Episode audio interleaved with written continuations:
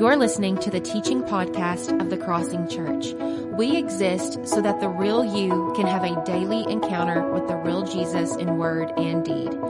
For more information about our church, visit crossingparagould.com.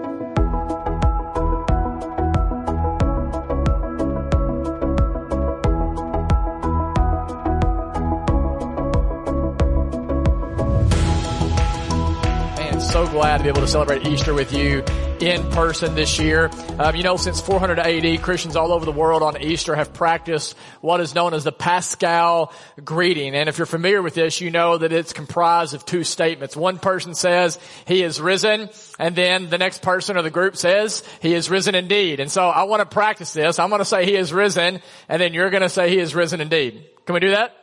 Ready? All right, here we go. He is risen. Let's do it one more time. He is risen.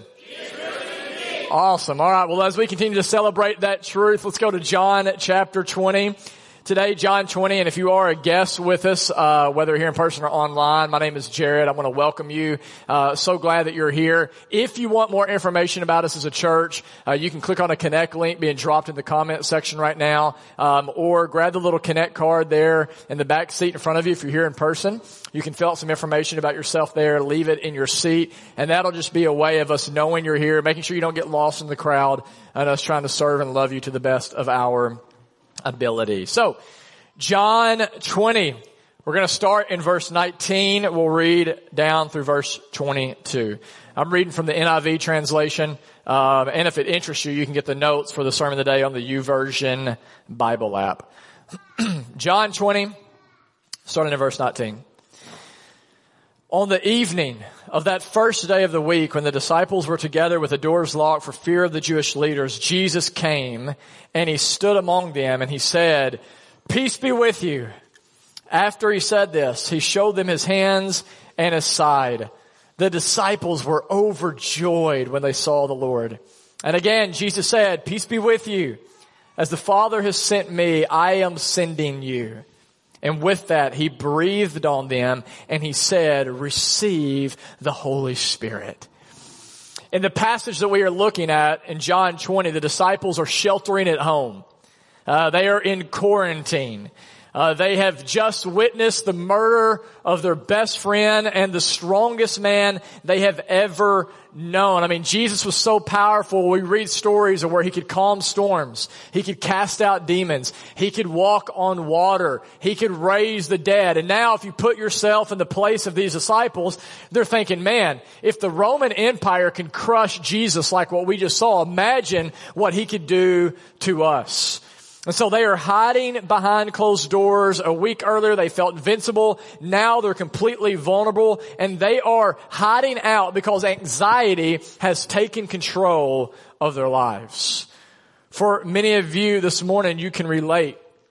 Whether it's because of your health or your marriage or maybe your kids or your finances or your job or do I get the vaccine? Do I not get the vaccine or something entirely different? You too, if you can be honest, are living with a certain level of anxiety. And if that's where you are today, you're actually in the majority. Listen to this stat. In a recent article I read from Slate magazine, it was said that the United States is now the most anxious nation in the world. Stress related ailments now cost the nation $300 billion every year in medical bills and lost productivity. While our usage of sedative drugs keeps skyrocketing, Americans have more than doubled their spending on anti-anxiety medications like Xanax and Valium. And so needless to say, we are a very anxious society. And this is not just true of adults, but it's true of children as well. Psychologist Dr. Robert Leahy recently said that the average child today exhibits the same level of anxiety as the average psychiatric patient in the 1950s. That is an extraordinary statement. And what that reveals is what many of you already know on a personal level, and it's the truth that by and large, we as a society are a people who are in desperate need of peace in desperate need of freedom from the bondage of crippling fear that so many of us are living with on a day to day basis. And the good news for you this morning is this. If you are ready to change, If you are here and you realize that the coping mechanisms that you have been looking to don't work, whether it be pills or pornography or binge watching Netflix or alcohol or medical marijuana or the approval of others by getting likes on social media or whatever it is, if you are truly ready to experience an unshakable peace, even in the midst of uncertain times, then you have come to the right place today. Because in John chapter 20, the resurrected Jesus is going to give us three things three gifts that, listen to me, if you really will take this to heart today, you will receive a transcendent peace in a time of great anxiety. And so if you're taking notes, the first way that we see Jesus wants to give us peace today is by giving us the peace of His presence. The peace of His presence. In verse 19, read it again with me. It says, on the evening of that first day of the week when the disciples were together, the doors were locked for fear of the Jewish leaders. But then Jesus came. If you write in your Bible, I would underline those words, Jesus came. And then he stood among them and he said, peace be with you. Again, in this passage, right, the, the disciples are in a locked room and think about this. To their knowledge, Jesus is dead. Which means not only that their best friend is dead, but their Messiah is dead. Their Savior is dead. Their hope is dead. Their future is dead. And as they now sit there, crippled in fear, John says that Jesus came. I love that. That in the midst of their fear, Jesus came. In their anxiety, Jesus came. In their moment of darkness and death and doubt and disillusionment, Jesus came. And the million dollar question people ask is, well, how did he get there? I mean, it says here the doors were locked, so did he get a spare key? Did he bust down the door? Well, what scholars all agree on is that in this story, Jesus now had a resurrected body. He had conquered death at this point. And so if Jesus is able to pass through death, he can clearly pass through doors. Jesus is able to do something here with his body that many of us cannot do, or actually none of us can do with our bodies. And I know that for some of you that might trip you up just a little bit, but make sure you don't, you, that you don't get so caught up on the physics that you miss the point. Because here's the point that John wants to make today. The point is this, there is no barrier that can keep you from the love of God. There's no lock so strong. There's no wall that is so high. There's no sin that is so big. As the song says, there ain't no mountain high enough or no valley low enough that can keep God's love from getting to you. That is the good news of resurrection. That is the good news of Easter. The disciples, guys, listen, in this passage, they are in an emotional funk. I mean, they are down and out. They feel like their best days are behind them. And maybe some of you, you can relate to that feeling right now. Because of decisions you have made or decisions that others have made, because of just life circumstances, you honestly feel like, man, my best days are behind me. My life is now on plan B. Or maybe like the disciples, your expectations have been demolished. Uh, maybe uh, where you are right now is not where you hope to be at this point. And if that's where you are, please hear me. According to what we see right here, your unmet expectations are the starting point for resurrection. Because what we see here is that the disciples' expectations have been crushed and it's when God feels distant. It's when they cannot see God. It's when they cannot hear God. It's when their hope has died in this place of great despair. The resurrected Jesus shows up and the first words out of his mouth are what? Peace. Peace be with you, he says. If I can be honest, that's not what I would have said. I would have found some way to like brag about what I just did. I'd been like Marcus Aurelius from the Gladiator, like, are you not entertained? Right? Or something like that. That's what I would have probably done. Or, I mean, think about who's in this room. These are people who just bailed on Jesus whenever he needed them the most. And so if I'm Jesus, I'm probably walking in and I'm going to rub their nose in their failures. I'm going to say, how you like me now? You scared now, Peter? What's up? Like, like, like for three years, all I have done is serve you, love you, wash your stinky, grimy feet. I mean, I've laid my life down for you and this is the way you repay me? When times get tough, you run? Or I would have at least told him to repent. I mean, that's what Jesus did in Matthew chapter 4 when he walked on the scene, right? He said, repent for the kingdom of God is at hand. So that seems like a pretty good opening line. Like, hey, I'm back. Repent. Repent. You abandoned me. Repent. You left me. Repent. Uh, but that's not what Jesus does. Rather than shaming them or recounting all the ways they have let him down and hurt him, he just says, peace be with you. Whenever I was 20 years old, there was a girl I've been with for a couple years and this girl had become my God. We all need, we all are looking for a God. You realize that? Like you can't not try to find a God. You can't not try to look to someone or something to save you, to fulfill you, to give you life. For me, it was a girl. Thought I was going to marry her. She ended up leaving me. And as a 20 year old, you know, you're like, my life is over. It's done, you know. And I just fell into depression, honestly. And I began to try to fill this void that I had with partying and with pleasure and with more girls and, and just with travel and moving around and trying to get experiences. And I, will never forget one day I came home. I'd, I'd moved out of Paragould, was in a different college, and I came home from biology class and I had everything that I thought I needed, a new girlfriend, these friends, all this other stuff around me, a nice home. But I was still depressed. I was still lonely. I still had, I felt like I, there was just a void in my life. And I, and I remember, I remember passages like this where you see that it says the disciples were overjoyed when they saw the Lord. And I thought, I don't know Jesus that way. I don't. I can tell you a bunch of facts about him, but I don't know Jesus in such a way that my heart, whenever I think of him or I'm with him, that I experience true joy. And at that moment, I remember I was in my bedroom. I'm 20 years old and I cried out to God. I said, God, I've come to an end of my rope. I know who others say that you are. I know what I've read or what I've, uh, I've learned in Sunday school, growing up in, in the church, but God, I don't know you in this way. And so whoever you are, I want you as you are. And so if there's enough mercy for me, if there's enough grace for me, if there's enough forgiveness for me, please save me. Come and enter into my life.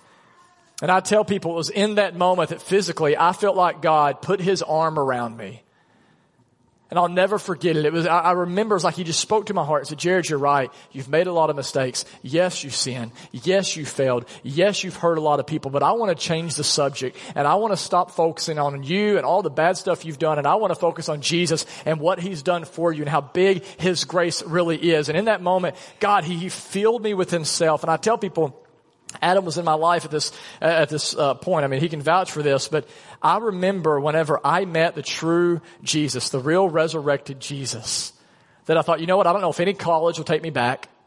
I don't know if I'll ever get a job. I don't know if I'll ever even have another girl that'll want to date me. If I'll ever get married. I don't know any of that, but I know that I have God and He's enough. I experienced, guys, I'm telling you, an unshakable peace in a very uncertain time. And I share that story with you just to say the same peace that Jesus has given to me, He will give to you. He will do it. Jesus today, listen, no matter who you are or what you've done, He doesn't want to shame you. He doesn't want to condemn you. He doesn't want to give you a whole list of ways that you have screwed up and disappointed Him. And I know that is true because of what we see right here in the text. The Bible says that Jesus is the image of the invisible God. What that means is if you want to know what God is like, you look at Jesus. And what do we see in this story? Whenever Jesus shows up, despite the fact that disciples have blown it big time, Jesus says, I did not come to punish you. In verse 20, he says, look at my hands.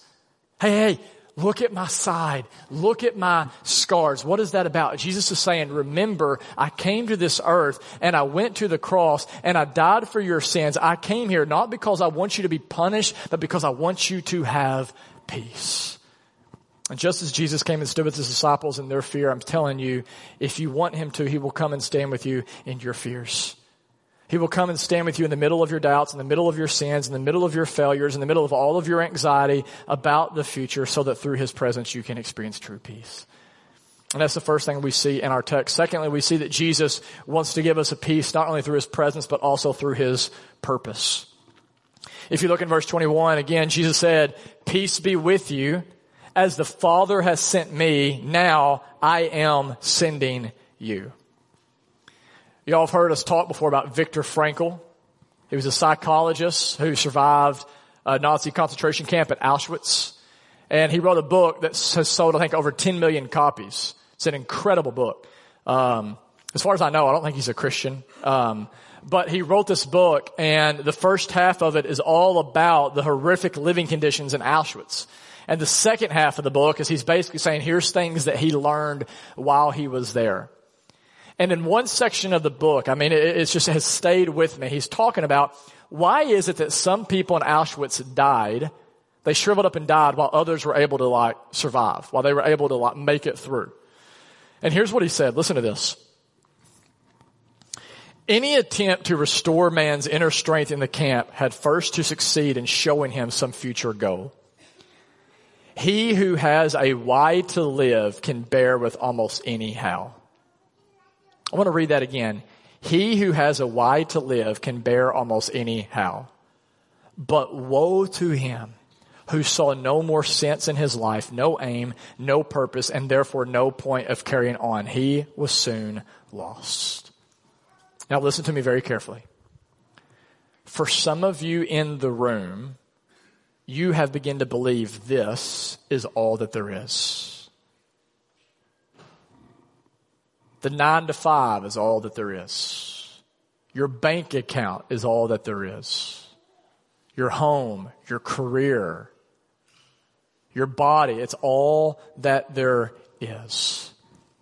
And as a result, you are living right now with no real sense of purpose, no meaningful purpose. You're drifting through life with no real focus, no intentionality. And as a result, if you can be honest, you feel lost and afraid, like your inner strength is beginning to fade away. And what Jesus wants to do for you today is not only give you peace through His presence, but also through His purpose. And what is that purpose? Well, if you look again in verse 21, guys, listen to me very carefully. The reason you are here, your purpose is to live as His sent ones. To live as His missionaries. To live as His kingdom ambassadors. And listen, when you begin to live this life, do you know what it'll do for you? It'll pull you outside of yourself and towards others. It'll begin to, to release in you this life that is not primarily about project me, and building my little kingdom, but is about seeking first the kingdom of God. And what Jesus tells us in the Sermon on the Mount, which is the greatest sermon ever preached, is guys, please hear me. This is how you get freedom from anxiety. This is how you get freedom from worry. Just listen to Jesus' words here in Matthew 6 verse 25. He says, therefore I tell you, do not worry about your life, what you're going to eat or what you're going to drink or about your body what you will wear. Is life not more than food and the body more than clothes? And then he says this in verse 33, but seek first the kingdom of God and his righteousness and all of these things will be given to you. Do you see what Jesus is saying here? He's saying you want to be free from worry? You want to be freed from anxiety? then instead of making your life mission about making much of you, uh, building up your little kingdom, seek first my kingdom and know that when you do this, when you embrace my purpose, you will find peace. You will then and only then be freed from anxiety. And so Jesus gives us peace through his presence. He gives us peace through his purpose. And then finally, before we end this morning, we see that Jesus also wants to give us peace through his power. Look with me again in verse 21. Jesus said, peace be with you. As the Father has sent me, now I'm sending you. Then look at this, verse 22. And with that, he breathed on them and said, receive the Holy Spirit. Throughout the scriptures, we read about how the breath of life or the breath of God gives us life. For example, in Genesis chapter 2 verse 7, it says the Lord God formed the man, talking about Adam from the dust of the ground, and he breathed into his nostrils the breath of life, and he became a living being. Job 33 4, the Spirit of God has made me, and the breath of the Almighty gives me life. Ezekiel 37, the prophet Ezekiel gets a vision from God of this valley filled with dry and dead bones. And in verse 5, God says, I will make my breath enter them and they will come to life. There are a lot more verses I can read, but look, here's my point. Please hear me. Just as God uses his breath to bring about physical life, he uses that same breath to bring about spiritual life. And what that therefore means is this. Just as God can breathe new life into dead and dry bones that have no future, He can breathe new life into whatever feels dead and hopeless inside of you this morning. Paul says in Romans chapter 8 that the same spirit that raised Jesus from the dead, listen guys, is the same spirit that Jesus gives to everyone who trusts in Him. Have you ever thought about that? Do you believe what the scriptures say about that? That if you trust in Jesus, the same spirit that gave Jesus the power to pass through death and come out better, that same spirit is given to you. And listen, if that is true, and it is, Here's what that means. What that means is that you too, like Jesus, can pass through the most awful, the most, uh, the worst imaginable pain and loss that you could possibly experience. You can even face death itself and know that death will not serve as your executioner, but as your gardener that it will only produce in you an abundant and full life that will never end. And because that is true, no matter what happens, what that means today is you really can have an unshakable peace. Dr. Martin Luther King, while living in Montgomery, Alabama in 1955, received a message from a white supremacist group that said, if you do not stop what you are doing, we are going to bomb your house and kill your family. Can you imagine receiving a threat like that? I mean, here's Martin Luther King. He's a young man. He's got young kids. And you're getting a message that if you don't stop standing up for what is right, we'll kill you and we'll kill your family. And Martin Luther King, he realized that this was a very serious situation. He was paralyzed in fear. Then he realized, wait a minute, I can turn my fears over to God. And when he did, here's what he said. Listen to this. This is a kind of a lengthy quote, but it's worth reading. He said, I got out of bed and began to walk the floor. Finally, I went to the kitchen and heated a pot of coffee. I was ready to give up. Maybe some of you can relate with that this morning. With my cup of coffee sitting untouched before me, I tried to think of a way to move out of the picture without appearing like a coward. In this state of exhaustion, when my courage had all but gone, I decided to take my problem to God. With my head in my hands, I bowed over the kitchen table and prayed aloud. The words I spoke to God that midnight are still vivid in my memory. I am here taking a stand for what I believe is right, but now I am afraid. The people are looking to me for leadership, and if I stand before them without strength and courage, they too will falter. I am at the end of my powers. I have nothing left. I've come to the point where I cannot face this alone. At that moment, I experienced the presence of the divine as I'd never experienced God before. It seemed as though I could hear the quiet assurance of an inner voice saying, stand up for justice, stand up for truth, and I will be at your side forever. Almost at once, my fears began to go, my uncertainty disappeared. I was ready to face anything. This is significant because you know what happened three days later? Does anybody know what happened three days later? king's house was bombed. And whenever the African American community showed up, outraged by what had happened, saying, we gotta get the guys who did this, Martin Luther King stood up as this non-anxious presence and he said to the crowd, not, yeah, let's get revenge, but he said, each one of you go home and get rid of the rage and bitterness that's in your own heart. Is that not incredible? And what historians tell us is this is the beginning of the civil rights movement as we knew it. It was a movement that was not marked by violence, but by enemy love.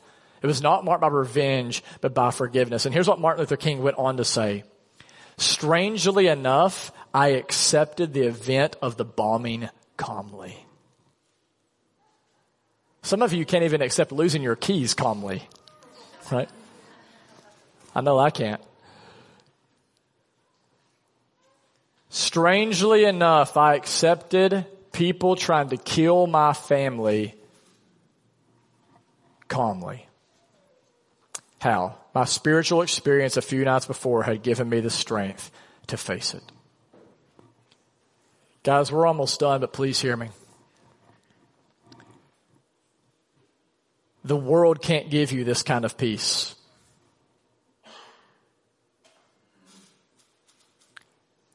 Your job can't give you this kind of peace.